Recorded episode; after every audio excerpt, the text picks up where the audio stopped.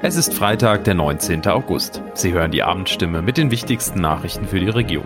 Mein Name ist Christoph Donauer. Guten Abend. Und das sind heute unsere Themen.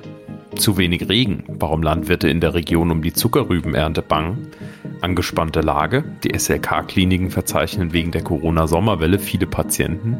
Und Müll ohne Ende. In der Heilbronner Hafenstraße findet man unschöne Hinterlassenschaften. Die Zuckerrübenernte könnte in diesem Jahr ernüchternd ausfallen. Wegen der anhaltenden Trockenheit sind die Rüben nur mäßig gewachsen. Der Verband der baden-württembergischen Zuckerrübenanbauer hat bei Proben festgestellt, dass die Erträge um rund 20 Prozent geringer ausfallen als in den letzten fünf Jahren. Dazu könnten technische Probleme bei der Ernte kommen, wie Verbandssprecherin Larissa Kamp erklärt. Teilweise seien die Rüben so klein, dass sie durchs Raster fallen könnten.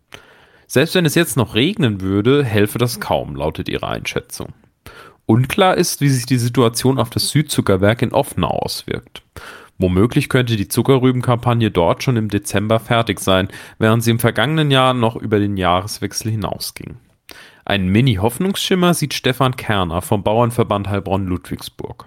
Landwirte, die später mit der Ernte anfangen, könnten Glück haben, dass ihre Rüben noch wachsen, wenn es im Herbst regnet. Am SLK-Klinikum ist die Lage derzeit angespannt. Seit Wochen fehlen etwa 400 Mitarbeiter, entweder weil sie selbst krank sind oder wegen Corona in Quarantäne müssen. Dazu kommt, dass der SLK-Verbund wegen der Corona-Sommerwelle momentan ungewöhnlich viele Patienten behandelt. Rund 80 Corona-Patienten sind es derzeit, ein neuer Höchststand für diese Jahreszeit. Außerdem sind im Juli mit rund 6000 Menschen so viele Patienten wie nie zuvor in der Notaufnahme im Heilbronner Gesundbrunnen behandelt worden. Zeit zum Durchatmen habe es damit in diesem Sommer nicht gegeben, erklärt SLK-Chef Thomas Weber im Gespräch mit unserer Redaktion. Zwar sei die Patientenversorgung in der Region sichergestellt, aber weil jeder einen Corona-Test machen muss, komme es zu längeren Wartezeiten im Klinikum. Unter der aktuellen Situation leiden aber vor allem auch die Mitarbeiter, wie Dorothea Fischer, stellvertretende SLK-Pflegedirektorin, erklärt. Viele seien durch Doppelschichten und das ständige Einspringen für kranke Kollegen an ihrer Belastungsgrenze angelangt. Sich Zeit für Patienten zu nehmen sei daher kaum mehr möglich, weil die medizinische Grundversorgung sichergestellt werden muss. Wer entlang der Heilbronner Hafenstraße läuft, findet dort vor allem eins, sehr viel Müll. Am Straßenrand und in den Gebüschen rund um den Straßenstrich liegen wahllos Kondome, Feuchttücher und andere Hinterlassenschaften herum. Zustände, wie es sie schon im Frühjahr dieses Jahres gab. Aus Sicht von Thomas Randecker, dem Vorsitzenden der CDU-Fraktion im Heilbronner Stadtrat, seien das vor allem für die ansässigen Firmen unhaltbare Zustände. Er fordert, dass die Stadt das Gebiet deutlich öfter reinigt.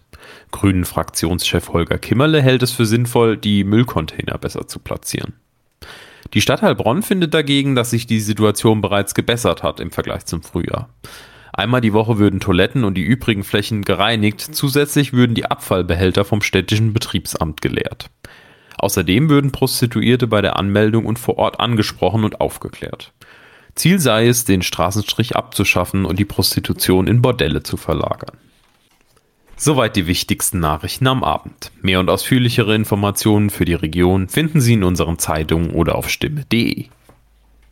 Das war die Abendstimme mit den wichtigsten Nachrichten um sechs für die Region Heilbronn und Hohenlohe.